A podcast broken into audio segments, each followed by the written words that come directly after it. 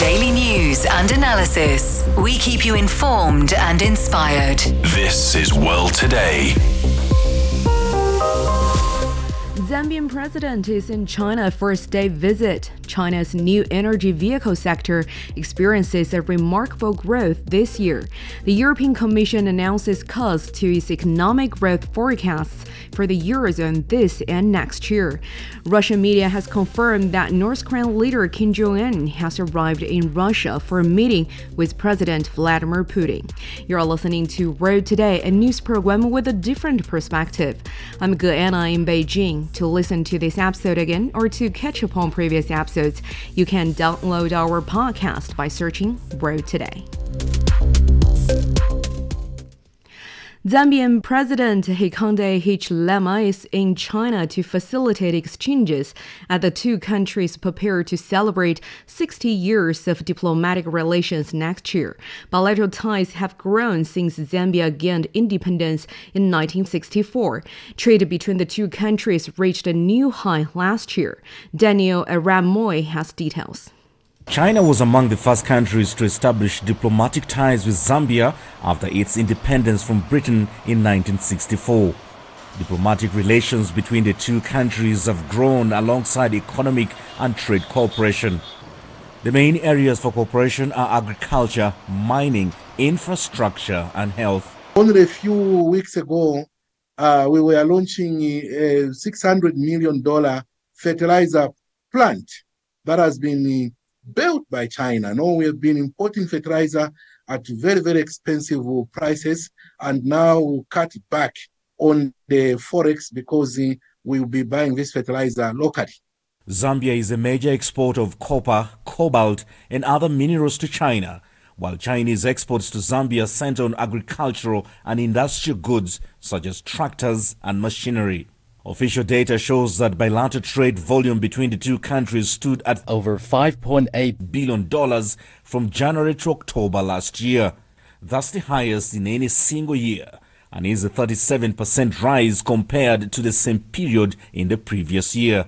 More than 600 Chinese businesses have invested over 3 billion US dollars in Zambia, creating 50,000 local jobs. Um, China has been there for us uh, in assisting Zambia's developmental agenda. So, with a partner like this that has invested more than three billion United States dollars uh, in this economy, I can assure you our diplomatic ties are virtually unshakable. Tazara, a 1,860 kilometer long railway line built by China in the 1970s, stands as a historic milestone of China's enduring friendship with Zambia. More recent projects under China's Belt and Road Initiative include airports, roads, as well as a modern conference center. As China and Zambia celebrate 60 years of diplomatic ties, the two sides are looking to strengthen their friendship based on mutual respect and win-win cooperation. That was Daniel Arap Moi reporting. So for more on China-Zambia relations, joining us on the line is Dr. He Wenping, expert on African affairs and a senior research fellow at the Chinese Academy of Social Sciences. Thanks for joining us, uh, Dr. He. Hi, thanks for having me.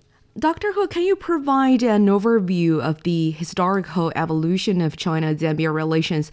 Any key milestones or developments in this bilateral relationship? Oh, yes. Uh, Zambia, you know, uh, and China, we have enjoyed a very strong friendship. Ever since, uh, like, uh, Zambia got independence, and China was the very first one also uh, recognized uh, Zambia and the diplomat, diplomatic ties have been established.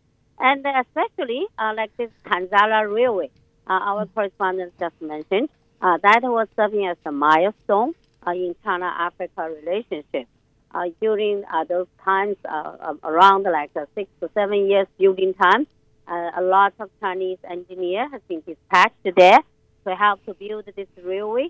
that railway can be served as like a freedom railway, you know, helping the Zambia and Tanzania to consolidate their independence from the British this colonialism. Uh, there's also a apartheid South Africa government by that time uh, they all want to kill uh, those newly born frontier African countries like Zambia and Tanzania. So even though China by that time wasn't that rich, uh, we also got independence not that long, and our economic situation, of course, was also very difficult.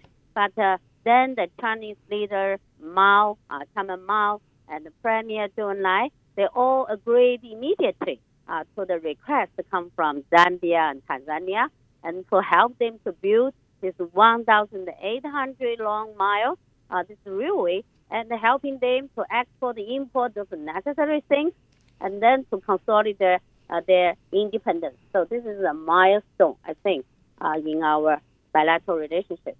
Mm-hmm. Given their historical background, the visit of Zambian president to China is seen as a significant event in their relations. What are the main objectives and expected outcomes of this visit? Well, I think in the uh, new era, uh, now 21st century, especially after three years of COVID-19, and also uh, one and a half years is the Ukraine crisis, uh, many African countries, including Zambia, now has been facing uh, three kinds of crises: uh, food crisis, fuel crisis, and also financial crisis, especially financial crisis. Zambia uh, I think uh, that was the first, the first African countries uh, got this financial, uh, this uh, debt crisis, this default, uh, this challenge. So now they are facing uh, this uh, very difficult time uh, for their financial this uh, issue. So I think uh, for Zambia, uh, they want to find more opportunity uh, how to uh, provide a new uh, this driving force for the economic uh, this rebound especially in the era of the uh, COVID-19, post-COVID-19, and also how to reschedule uh, their debt, this money, and also find like that's why you know the Zambia president this time around visited Shenzhen first, rather than saying come to Beijing first, because they want to uh, to get to uh, like this digital economy, mm-hmm. how to uh, you know integrate it with their uh, local economy. So this is what they expected. And for China, uh, of course, uh, China will continue uh, to strengthen our ties with uh, all those African countries, including Zambia, especially, you know, this coming month, October, we will have our third uh, One Belt, One Road, uh, this summit.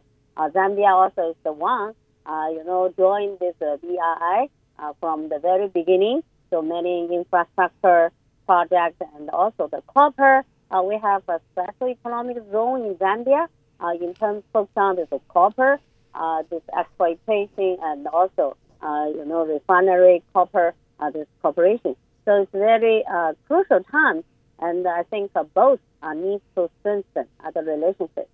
Like the visiting Venezuelan president Nicolas Maduro, Zambian president also chose Shenzhen, known as China's Silicon Valley, as his first stop during his visit. Could you please elaborate more on the factors or considerations might have influenced this decision? Why Shenzhen first? Oh yes, uh, those two presidents, uh, both uh, Venezuela and then now Zambia president, all chose uh, our Silicon Valley, like Shenzhen, as the first stop. I think uh, the reason uh, quite, reason is quite clear because Shenzhen is serving as our frontier city, especially uh, for hosting like Huawei. Uh, the headquarters of Huawei is there. Uh, the headquarters of Tencent is there. So they are ICT. Uh, this uh, industry, uh, you know, information technology, those uh, uh, those centers. So they show uh, those, uh, you know, the very frontier, this digital economy, uh, this power for African country, uh, no matter it's uh, Venezuela or African country, now they all want to grasp uh, closely, tightly uh, with this uh, fourth industrial uh, revolution at this time. Now no country can be left behind. If you're left behind with this new moment for digital economy, and then probably you lose another chance for your economic development. Actually, not only those two countries we just mentioned. I still remember in the year 2018 uh, when uh, this uh, China Africa summit was taking place. Uh, that was also uh, one of the China forecast meetings that's been upgraded into summit. And then after uh, those presidents had a talking, joining the summit in Beijing, after that, at least I think maybe eight African leaders, presidents, they all traveled from Beijing to Hangzhou. By that time, not Shenzhen, huh?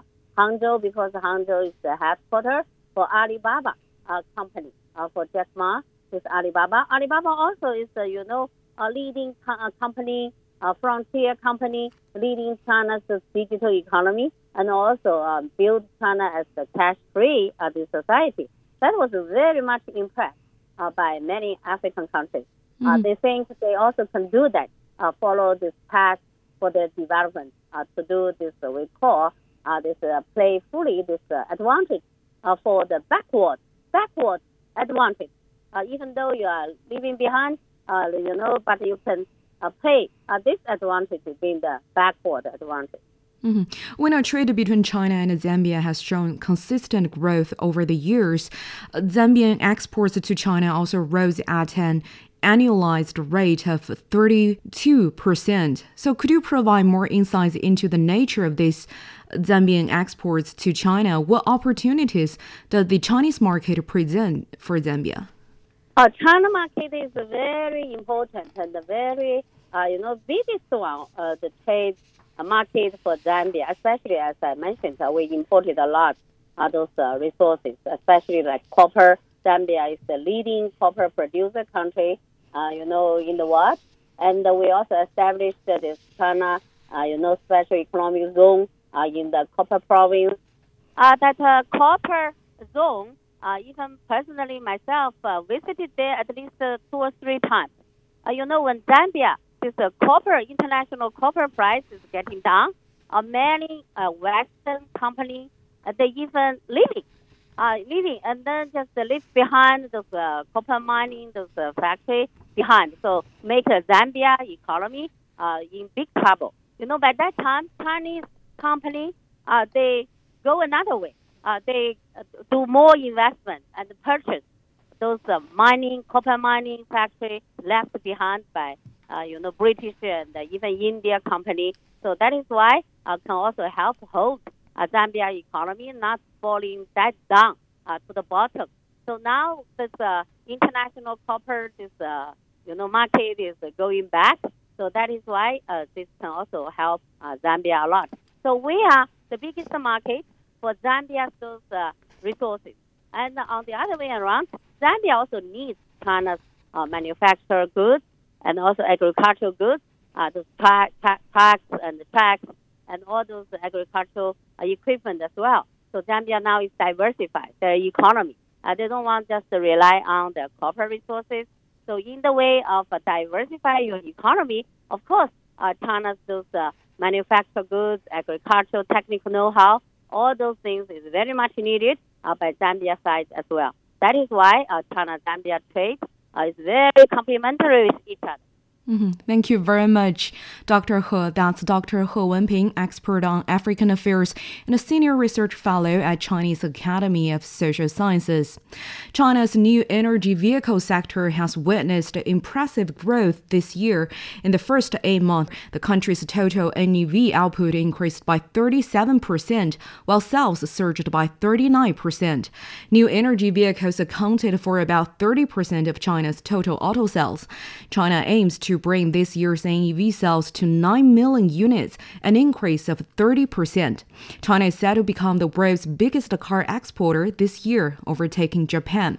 For a closer look at China's new energy vehicle industry, our Zhao Yang spoke with Chu Qiang, the assistant director of the International Monetary Institute at Renmin University.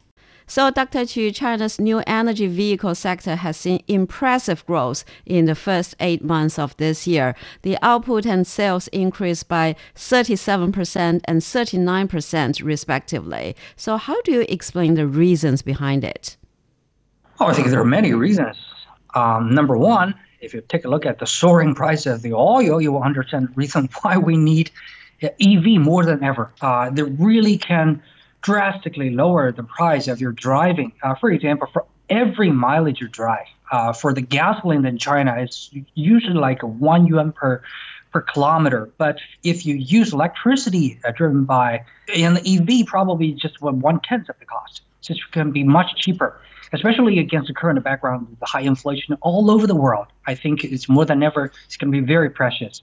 And secondly, if you take a look at the EV, EV itself is a whole different product, more than the conventional vehicles. Well, for the outsiders, probably going to think, oh, but this is just a vehicle driven by electricity. What else? But let me give you some comparison. It's very different. It's like a Nokia phone versus a iPhone.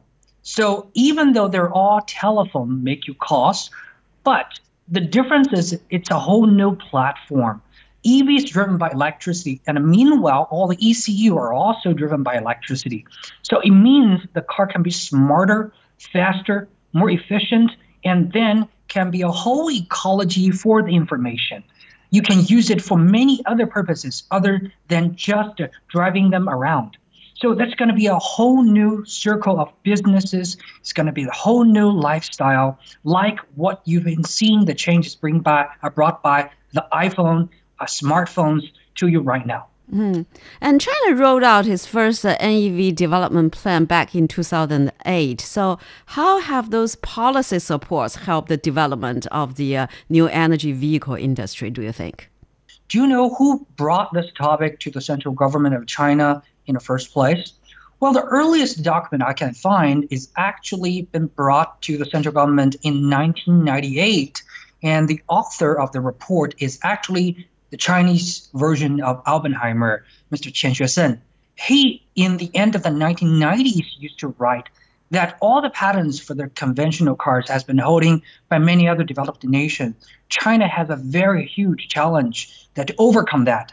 Uh, so in order to develop our own uh, automobile industry, why not China just to cut the chase and to start to build their own EV? Because electronic motor, electric motor actually does not have so many patents. And I think this opinion has been considered. And then I think the minister of Wang Gang, the former minister of the uh, Ministry of the Science and Technology, understood what Mr. Qian Xuesen has understand, has say, and then write a report further to the central government, and then further form detailed plans of the uh, uh, plans and also uh, action details. And then you see uh, the whole industry has been spanned out step by step.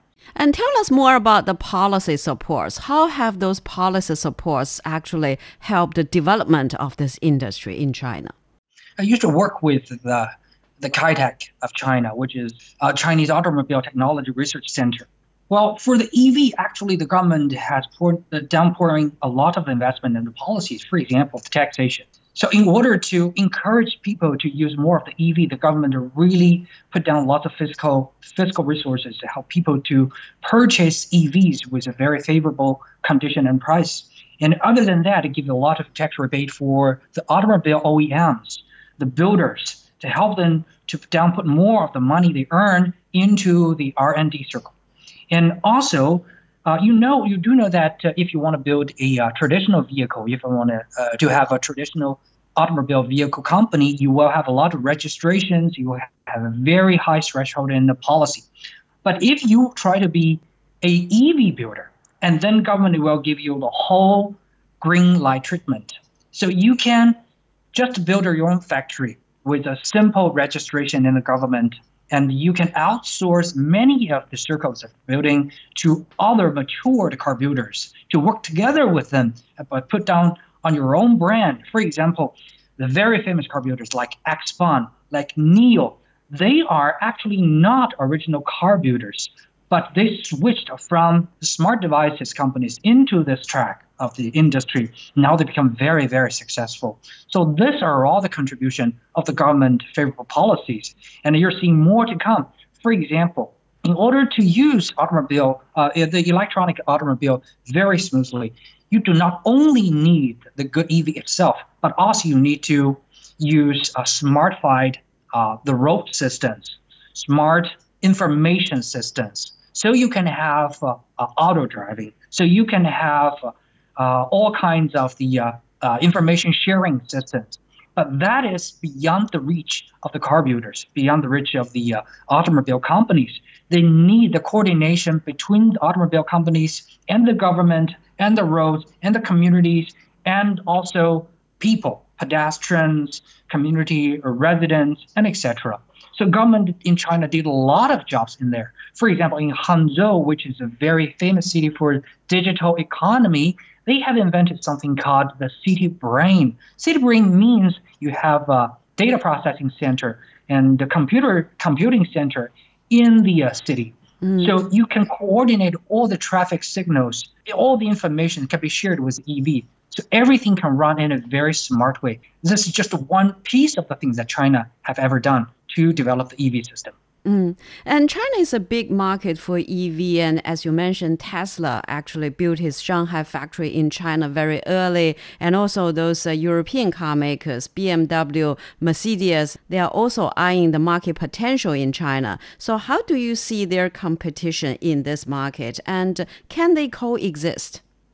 Of course. Um, you will see that Chinese government always understand there is a factor called the black catfish effect. What does that mean? It means competition from an economic side is always a good thing because it will increase the consumer's utility. It will add more of the benefit to the consumer by providing them more of the choices and also incentive the whole industry to lower their price, improve their technology. So that's a reason why Chinese government never set any threshold to impede the foreign competitors come in. And also, I think uh, with their incoming, um, the Chinese car builders like the BYD, like the XPeng, like the NIO, they will have the uh, opportunity to reach out to the international standard as well. And also, I think it's good news for the BMW, for Tesla as well, because also they can borrow and use China's very mature supply chain. For example, Tesla are now using uh, the the blade battery being invented by the Ningde Shidai Battery Company. So this is a win-win result. Mm-hmm. And also, uh, they will enjoy the benefit of the growing middle income group in China because with more of the Chinese middle income people are trying to buy EV, I think everyone can find their own niche market in this market. And you mentioned Chinese EV maker BYD. Actually, it topped the nation's sales and also export to a lot of different overseas markets. So, how do you explain their competitive and success? Well, BYD actually have a very long story, isn't it? They used to be just a little shabby carburetor building the low-end vehicles back in the 1990s. They used to be car tractors. In order to catch up with the latest trend in technology, they have done a lot of the research and R&D by themselves. So the reason why they're so successful is one on one hand, they've been put down so many investment on that, and secondly, is they have probably the most of the numbers of the uh, patents by themselves. So they will have more of the um, profit margin of themselves. And also, thirdly, this is a company we call the full supply chain company of the uh, automobile. For example, they can build their own chassis. They can have their own ECU system, and they have their own battery company. Do you know? Even though they're uh, a EV company itself, but also BYD is one of the largest battery builder of the whole world, only next to Ningde Shidai. And they're not only providing battery to their own EV, but also to the other competitors. That's the reason why they're so successful. So because of that, well, if you take a look at the competitors, for the same quality, same mileage, and the same of the decorations of the cars, one BYD vehicle's price is only 70% of the same level vehicle produced by Toyota. That's the reason why they're so competitive and they've been so popular and welcomed. And also Chinese EV makers like BYD, they are now making investment in Thailand and other Southeast Asian countries. So why is this choice? Uh, number one uh, is because the ASEAN nations, ASEAN regions are one of the most important market, emerging market right now. In the whole ASEAN region, they have more than 600 million people and young people. The demographic structure is really, really optimized. And also, they also have a soaring up middle income class that guarantee the whole market uh, potential is really large. And secondly, a lot of people probably do not know is that uh, Thailand, Indonesia, Singapore, the country like that are also very famous and important market for the manufacturing. Thailand every year can produce more than 1.8 million vehicle per se. And even back in the 1990s, they are very large produ- production base and OEM base for American cars and also Japanese cars. Uh, for Indonesia, it's the same, uh, same similar story. So that's a reason why I think the company like BYD choose to relocate their ranches in those countries. One is looking at their capacities of building, and second is uh, aiming their consumers. That was Professor Chu Qiang, the Assistant Director of the International Monetary Institute at Renmin University. More to come, the European Commission announces cuts to its economic growth forecast for the Eurozone this and next year. Russian media has confirmed that North Korean leader Kim Jong un has arrived in Russia for a meeting with President Vladimir Putin. China urged Japan to accept strict international supervision over the discharge of Fukushima Fukushima's nuclear contaminated water into the sea. This is World Today. We'll be back.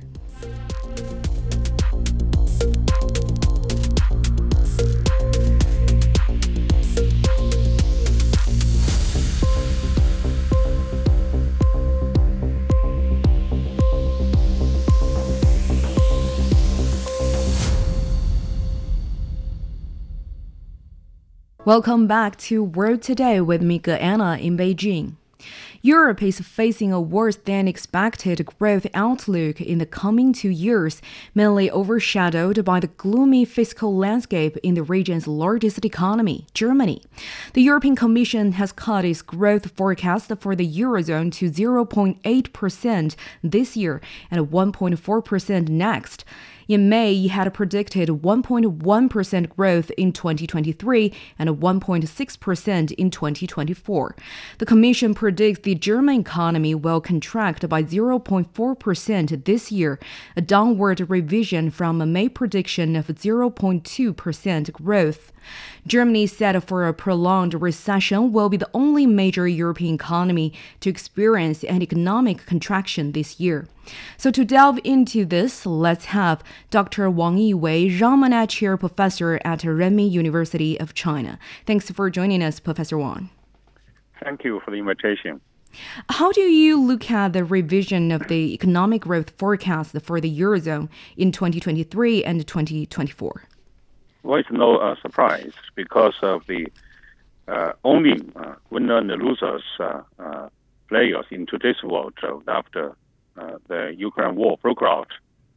that's the European Union, particularly Eurozone, because of the war, the, the capital flow over away from the Europe, and also the energy crisis and the inflation particularly for the engine of the Eurozone economy, that's German economy, because of the German's manufacturing power with the cheap uh, Russian energy.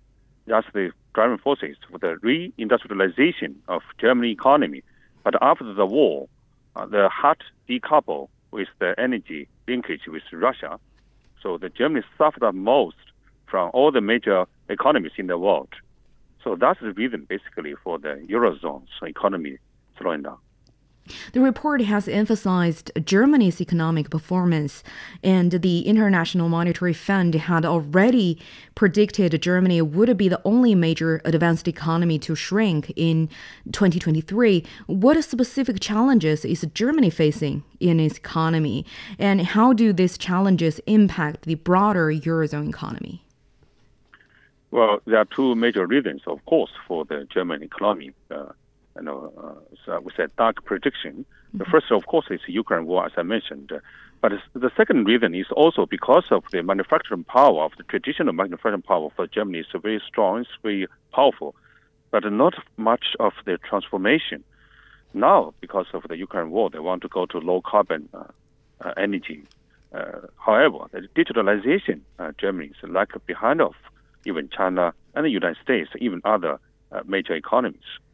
So the new driving forces, rather the new driving forces, the traditional uh, power, as I mentioned, because of the energy prices increasing so rapidly, so it's suffered the most for the uh, German economy to tra- uh, transfer from the traditional industrial to the digital Earlier, you mentioned the impact of the Ukraine crisis on Eurozone's economic growth. Could you help us understand any examples on how has it been affecting the economic performance of the Eurozone? What areas will continue to be negatively impacted by this crisis in the region? Well, if you compare the German economy uh, with the American economy, uh, thus we uh, major differences. Uh, firstly, the U.S. dollars, a hegemonic currency, so Americans increased uh, the interest rates in the past two years for dozens of times. The sales inflation uh, to uh, to other countries, uh, the printed U.S. dollars, and then people other people suffered. It's like the Americans saying the American the U.S. dollar is American currency, That's your problem. So the Euro- eurozone actually suffered uh, also because of the Americans irresponsible of the uh, financial policy or and Germany uh, uh, because of the European Central Bank they're also different with the, Europe, uh, the American Foreign Reserve because uh, the European Central Bank, the top priority is to control the inflation. So they very tightened the monetary policy. They cannot print like the U.S. dollars, they print the euros to to to kill uh, other uh, to to deal with the uh, the war. so that's also uh, the the Germans actually suffered a lot from from the institutions of the European Union. The report also underscored the inflation in the region. How has the European Central Bank's approach to inflation control through interest rate hikes affected the economic slowdown in the uh, region? And what decisions is the ECB facing regarding its future actions? Well, after the Ukraine war, the inflation uh, is a big problem uh, for all the European countries, uh, including the UK. Uh, because of the energy-related, uh, uh, you know, not just the goods, but also purchase and related industries also suffered a lot because they pay more price for energy. we should, the Europeans should import more from U.S., the shale gas, even from the Middle East. So that's the cost to be uh, transferred to the uh, price uh, of the goods. But at the same time, also uh, they spend too much money on the uh, uh to uh, to aid uh, Ukraine, and also suffered uh, at that. So the eurozone, as I mentioned, the top task for the eurozone is to control the inflation. But the problem is when you just focus on the inflation, the people cannot consume too much. So servers in uh, it's, it's inflation suffered also the the service companies. Mm-hmm. Uh, so that's the manufacturing and the service companies all both suffered by the war. So that's reason uh, the central bank of Europe have the dilemma uh, to stimulate the economy, but at the same time keep the balance. Mm, indeed, the Eurozone is experiencing a slowdown in economic activities, like you mentioned, in industry and services. And the provision of bank credit to the economy has decreased significantly due to monetary policy tightening. How does this impact the ability of individuals and businesses to invest in the region? What are the broader consequences for the Eurozone economy? Uh, yes, uh, uh, you know, when the Americans, you know, in, uh, raise or in, increase the interest rates in the dozens of times in the past years, the eurozone actually for the negative uh, interest rates in the past years. But after the uh, the Ukraine war, that eurozone has to increase also. but at the same time, they cannot by so efficient by by enhancing of the interest rates stimulate the economy. So that's because of uh, uh, the euro uh, eurozone. actually, they, they need more driving forces. They need in, new engines to to by increase raise raising to attract more investment to the to market. So traditionally, the Euro- eurozone is rely on the leverage in the financial market when the uh, central bank invest, and then the private uh, companies will follow, and then from this can uh, have more, uh, you know, on bonds of the capitals invest. But, but after the, the war broke out, there's uh, the, the capitals fly away from the eurozone, and then they need to find the new uh, sectors and industries to attract the investment.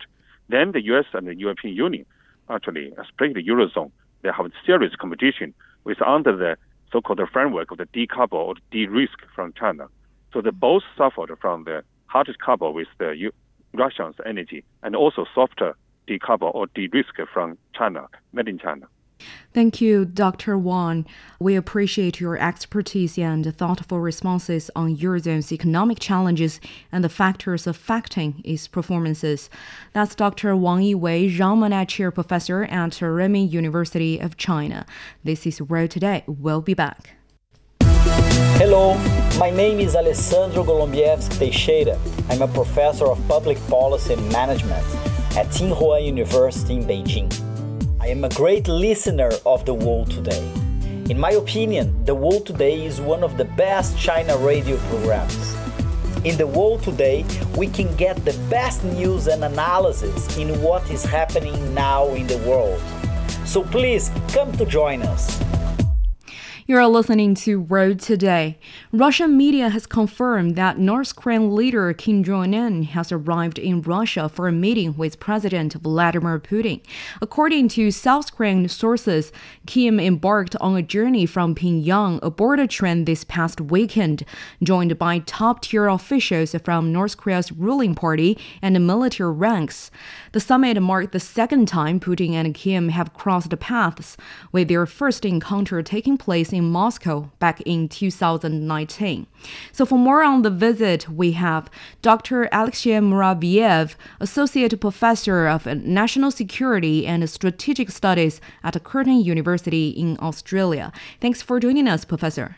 Uh, can you provide some insights into the Kim Jong un's visit to Russia and his meeting with President Vladimir Putin, especially in the context of recent developments in uh, North Korea's foreign relations?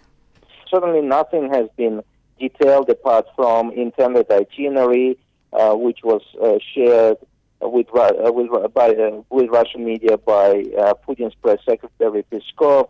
There hasn't been any discussions concerning or details concerning uh, the agenda, uh, even though there's been a lot of speculation whether it would um, uh, relate to enhancing uh, security and defense cooperation, economic cooperation. But I think by and large, the two, the two, the two sides will probably be discussing reanimation of bilateral ties and taking it to, to a different level. And on top of that, I'm sure there's going to be a discussion about the security situation in and around the Korean Peninsula. With the first meeting between these two taking place in Moscow back in 2019, could you highlight any key takeaways or developments from their previous meeting that might shed light on the objectives of their current discussions?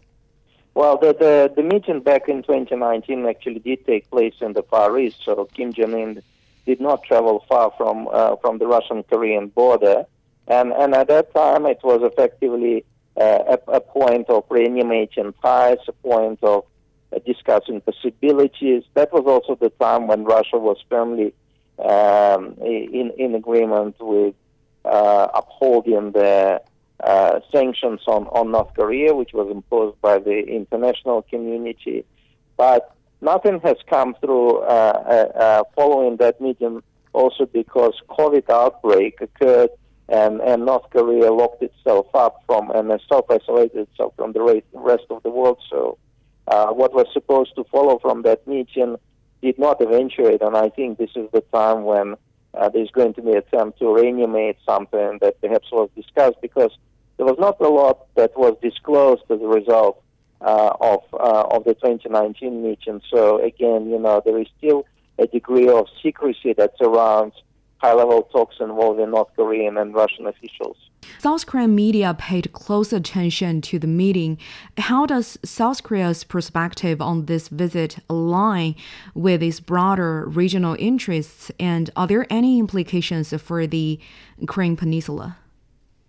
Well, potentially, yes, there are implications because uh, I mean, if we if we take into account that North Korea and Russia are nuclear armed nations, and when the two arm, nuclear armed nations start talking, and and and and, and clearly they have share, shared uh, common uh, foreign policy and strategic object, objective, obviously countries on the other side and, and South Korea would not be considered to be a friend of North Korea, and given the fact that it has taken a, a, clear pro, pro-U.S., pro-Ukraine side uh, in, in in the war with with uh, in the war between uh, Ukraine and and Russia.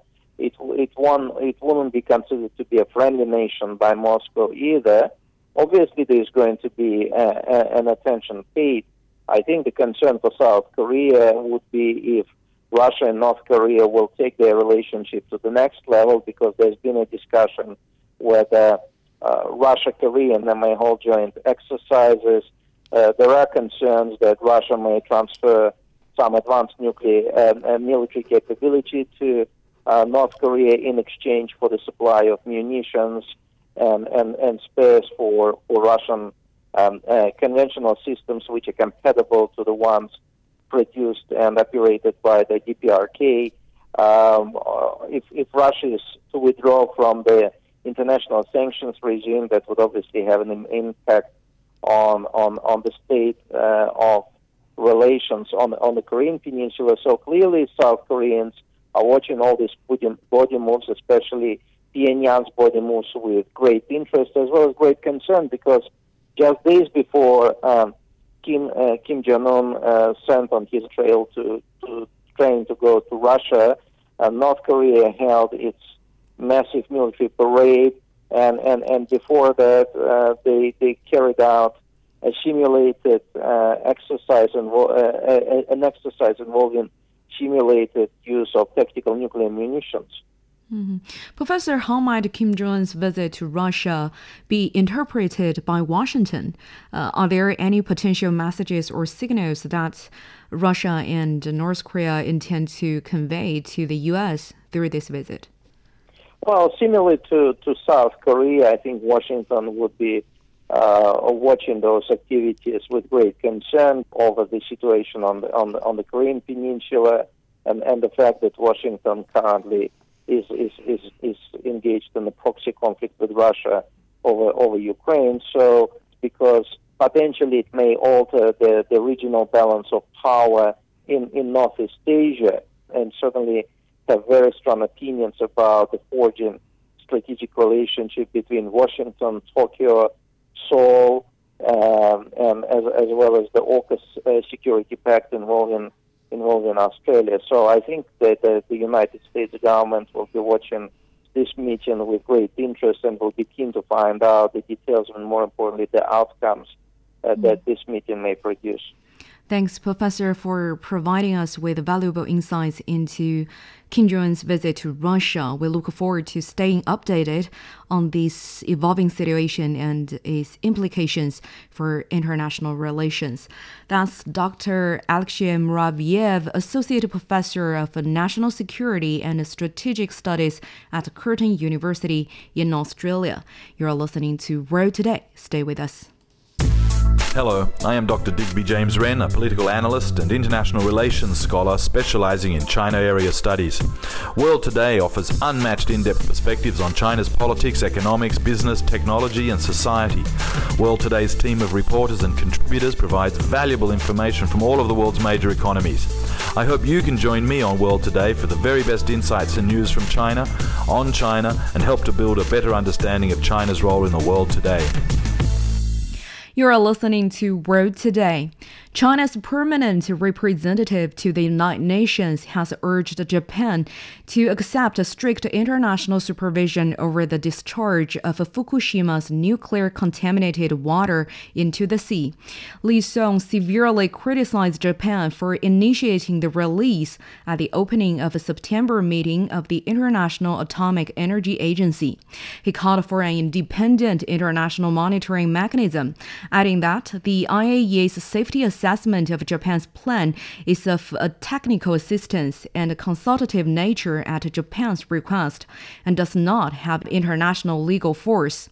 So, to talk more about this, joining us on the line is Professor Joseph Mahoney of Politics and International Relations at East China Normal University. Uh, what are the key concerns raised by China's permanent representative Li Song regarding Japan's decision to release radioactive contaminated water uh, into the ocean? How does he argue that this is not solely Japan's private matter? Well, Li made a number of uh, key mo- uh, points, and I'll note three uh, in response to your question. Mm. first, he asserted that uh, Japan, uh, not China, has politicized this issue, despite repeated Japanese and American claims that China has exploited this politically at Japan's expense. Now, let's expand on this point. In fact, many countries are unhappy with this discharge, even if some of their governments have failed to criticize it, uh, because doing so would bear political consequences in terms of their relations with Japan and Japan's security guarantor, the U.S., uh, which has supported the discharge, uh, some suspect, uh, to further rally Japan to be a key linchpin in Washington's ongoing efforts uh, to encircle and suppress China.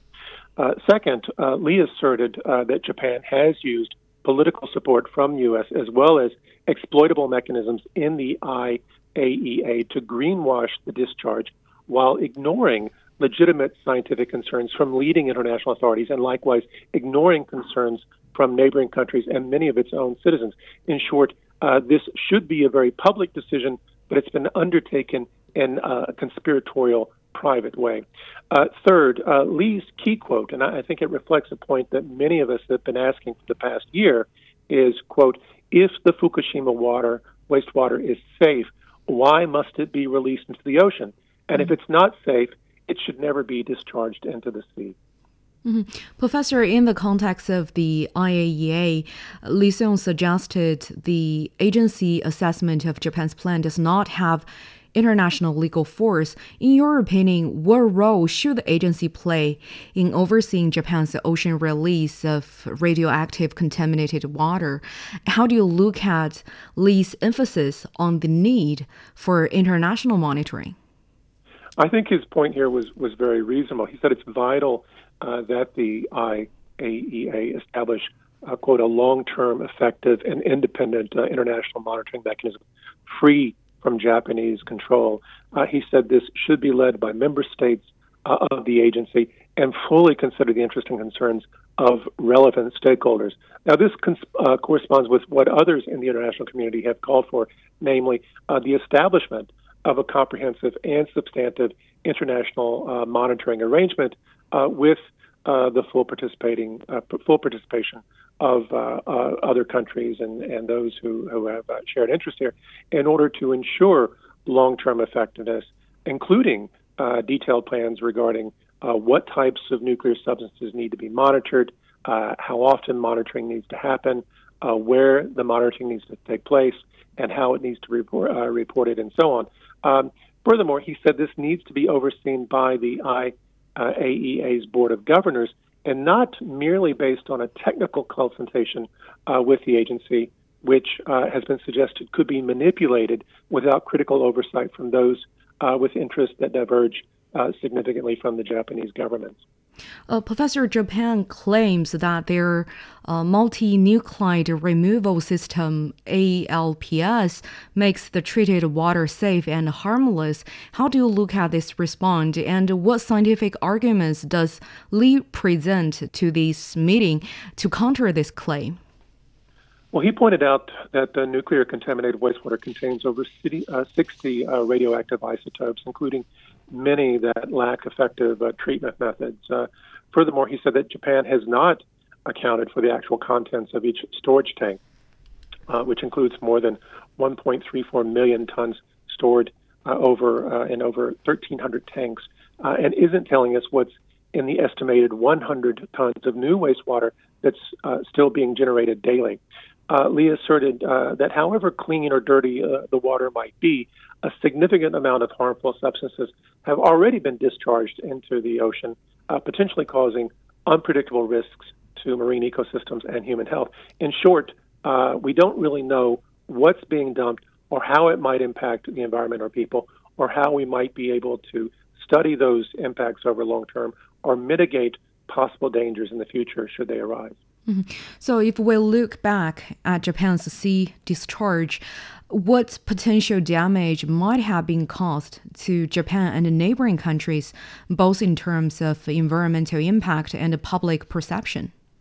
You know, there might be some willful polluters or, or even Japanese nationalists who think they've scored some sort of absurd victory by moving ahead with the discharge. But in fact, I think most people are not happy about it, uh, both in and outside of Japan. I think everyone realized that this has harmed uh, Japan's image, that it's undercut some confidence in the government and certainly TEPCO, and that this isn't uh, merely about the discharge, but many other aspects com- uh, connected uh, to the Fukushima disaster and its aftermath. Now, you know, having uh, um, uh, uh been affected by the nuclear attacks in World War II, many Japanese people are very sensitive to radiation poisoning. in fact, this sensitivity might in part explain why the government decided to dump at sea. That the Japanese people simply could not accept dumping it in Japan. Of course, if that's true, then this is a dark trade off, uh, one that might reassure oneself that this poses no risk to the environment or others, but this is, un, uh, this is uncertain. And in the meantime, you know, we have many Pacific Island countries that were also exposed to Western nuclear uh, weapons testing who now feel betrayed by uh, Japan, uh, believing they once shared solidarity given their respective experiences. Of course, we've seen impacts already on the uh, Japanese seafood markets, and we've seen increased anxiety in countries neighboring Japan, as well as uh, leading uh, oceanic scientific groups uh, in the U.S. Mm-hmm. Thanks, Professor, for sharing your perspective and expertise on this critical issue. That's Professor Joseph Mahoney of Politics and International Relations at East China Normal University. That's all the time for this edition of World Today. To listen to this episode again or to catch up on previous episodes, you can download our podcast by searching World Today. I'm Guyana. Thank you so much for listening. Bye for now.